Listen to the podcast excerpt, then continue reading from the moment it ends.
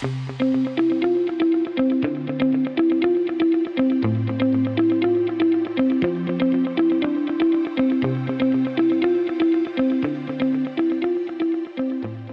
everybody. Welcome to the Energy News Beat podcast. And we have a heck of a show today. Michael's out on assignment, so you just got me today. And I mean, I've got a lineup for you guys. It is a hoot. Let's start around the corner, and we're going to go over here to Turkey. Who is the main beneficiary of the gas hub in Turkey? This is critical for energy security in the EU and in Europe. It's pretty crazy on how it's going to pan out. The next story is Exxon to start up lithium production for the EVs in the U.S. by 2027. This is in Arkansas, and Governor Huckabee just announced this as she is just uh, an absolute national treasure. This was pretty cool. So, uh, Huckabee Sanders, excuse me. And uh, so the next article is without crude oil, there would be no need for uh, electricity. This is from Ronald Stein. He is an absolute friend of the show, and we have covered him several times. Next article Do we face electric shortages this winter? NERC issues winter reliability assessment. This is really critical, and I want to give a shout out to see if you can survive without power. And uh, can you just take care of your family for 72 hours for a week? It's a question you need to ask. And then Cape Codders, NIMBYs. You got to love the NIMBYs. Cape Codders say, Codders say no to offshore wind transmission lines under their beaches. They want to have renewable energy and um, they don't want the power lines under their be- beaches. So uh, you got to love it. Anyway, maybe it'll save a whale or two. Anyway, let's go over here to Turkey. Who is the main beneficiary of the gas hub in Turkey? I'll tell you what, this is a great article. And uh, this came in, uh, I, I, was amazed that this came in on the uh, news feed. Energy researcher Irina Mironova has really put a good article here. Want to give her a shout out. Russia and the geopolitical stuff, you guys have heard me talking about this on the energy news beat. And this is so involved. If you just take a look at the geopolitical things that have happened in Europe, it's also spread around to the world because of BRICS getting off of the sanctions. It's the weaponization of the sanctions in Iran as well as in Russia. And the Biden administration has not done a good job with that.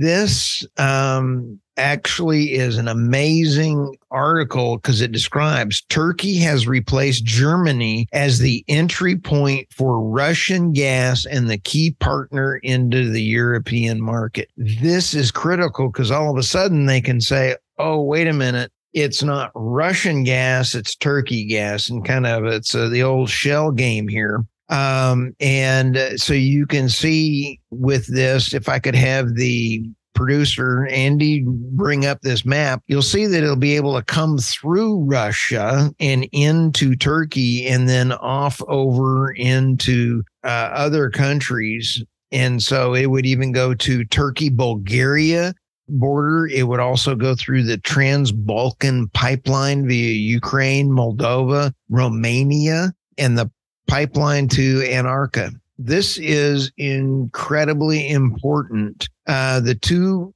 submarine pipelines that connect Russia and Turkey, they're called the Blue Stream. It was launched in 2003, and uh, Turk Stream, which was launched in 2020.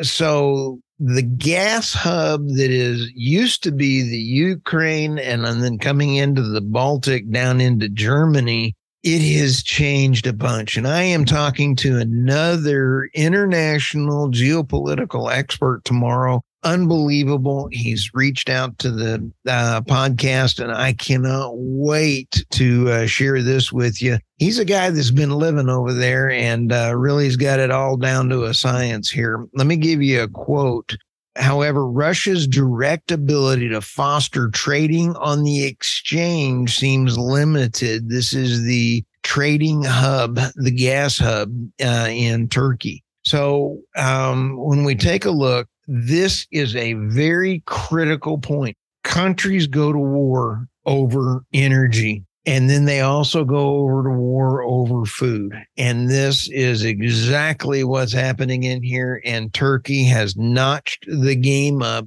in becoming so important uh, in this energy mix. Businesses in the EU and Germany have all been shut down, and the GDP for the EU has come under attack and may not even come back in some areas. So let's go ahead and transition over to Exxon. This is an outstanding story. When we take a look at the energy transition uh, and the demand for lithium for the lithium batteries, this is huge. And they uh, are projecting that they can start producing lithium, Exxon, by 2027 let's see, oil majors are investing in the electrification sector as governments in the United States and Europe set programs to promote wider use of electric vehicles. Wow. In the long term, lithium is really a global opportunity, said Dan Ammann, president of Exxon's low carbon business unit. We are starting here because there's an urgent need to ramp up domestic production with these critical minerals. Let's talk about some of this. Its goal would require $2 billion in capital expenditures to provide 50,000 tons at a volume it could generate $800 million in cash. That doesn't seem like a very good 2 billion capital expenditures in order to generate 800 million in potential cash unless there is subsidies in here and unless there is long-term contracts the other part of this article is very critical. European oil rivals BP, Shell have invested in EV charging stations as part of their transition strategy. But BP and Shell, and even Total Energy, as we talked about, Total Energy has just bought enough natural gas plants or is in the process of buying them in Texas that is equivalent of two nuclear reactors. And when you take a look at the difference of the European big oil companies, they went 100% going to beyond petroleum, as in BP's case, instead of maintaining their balance like the US, uh, the Exxons of the world stayed their course and then Oxy took it to carbon capture. So now Exxon, which invented the rechargeable lithium battery in the 70s, I did not know that, stepped away from the technology, has no in, in uh, plans to invest in the charging stations. I thought that was pretty critical. Stay in your lane. And this is very, very uh, important. There are 280 million vehicles in the US today, and fewer than 3 million are EVs. There's still 99% to go which it's a huge opportunity. So the headwinds for this project, A, I applaud it. The headwinds are going to be is the EV market going to be sustainable without the consumers being excited about it and or are the subsidies going to have to kick in? Stay tuned. We're going to try to get a crayon on this with Michael and be back with you on this as well. Ronald Stein is a, uh, a very well-known author and uh, he is he is a cool cat when it comes to this. This article is without crude oil, there'd be no need for electricity. Uh, he and I uh, recorded a podcast about the security of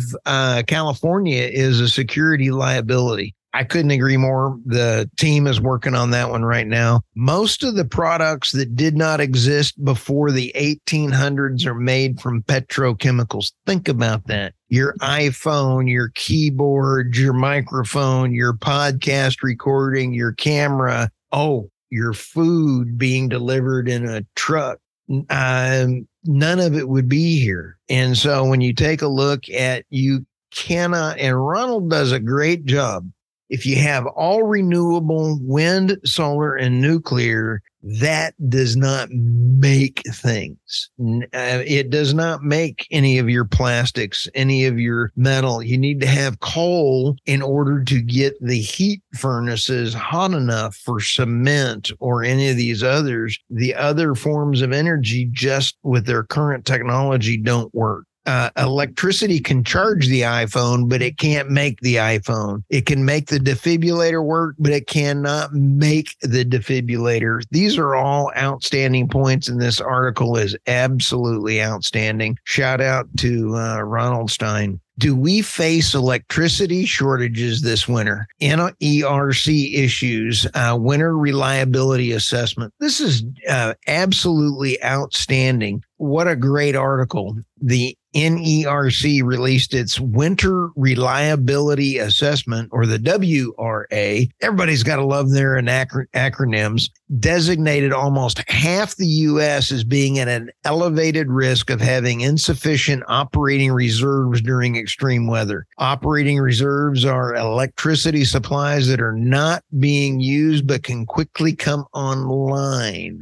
This is a quote. A large portion of the North American BPS is at risk of insufficient electricity supplies during peak winter conditions. Uh, there's another one in here. Uh, let's see. It is extreme cold weather event that extends into MISO. Southern areas can cause high generator outages from inadequate weatherization. We saw that in Texas. Over 200 people passed on that. Load shedding is unlikely, but may be needed under wide area uh, weather events. So, natural gas constitute 46% of MISO's winter resource mix. That's huge. That's why Texas is investing so heavily in the I believe it was the extra $3 billion in natural gas power plants. And that's why Total Energy is buying the uh, billions of dollars worth of natural gas power plants as well. Anybody that thinks that we can't get along without coal, natural gas, and oil right now, we got to have it because energy, renewable energy is failing. And like Ronald, I always say renewable energy is not sustainable because we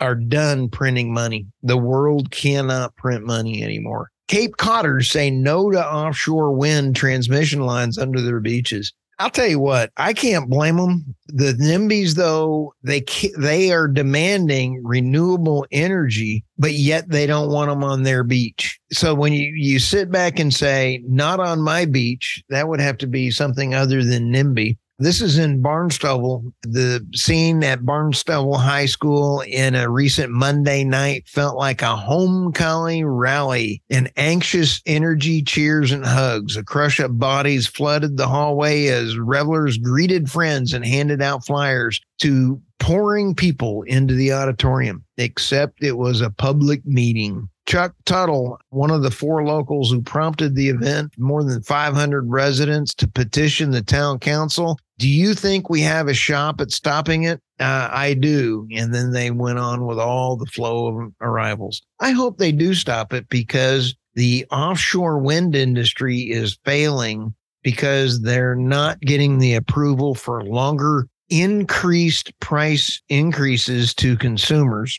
Whales are dying at a uh, unprecedented rate. We have great people leading that charge, and it's just critical on the offshore wind up there. Eh, eh, is energy hypocrisy real? Absolutely. Do I blame them? Absolutely not but I'm going to be curious and follow up with them. Where do they want their power coming from? Do they want it bust on somebody else's shore? Or are they going to demand offshore wind power, even though they don't want to pay for it? That's going to be a big question I want to follow up with. With that, I'd like to say thank you to all of our wonderful subscribers and everything else. Thank you for your time. I've had some fabulous uh, interviews that are being dropped out. Tucker Perkins, uh, CEO dropped out uh, yesterday. He is the CEO of the Propane Coalition, and uh, they are trying to work on that next mile. The last mile, getting the clean energy to the rural homes. And it's amazing what they're they've got going on. Uh, also have Grace Stanke that is coming out. She is the Miss America, but she's more importantly also a, a nuclear engineer. She's got a great path, a great story, and uh, also I'm interviewing, as I mentioned, another world geopolitical thought leader who's lived it and has a lot of inside baseball on how all this stuff is coming around the corner in Iran, in Turkey, in all of this energy area in that area. So, with that, like, subscribe, and also if you're an industry thought leader and you want on the podcast with me, please reach out to the show. Uh, send me a note. I want to talk to you about any kind of energy around the world. Remember, energy is a humanitarian asset. Let's get everybody out of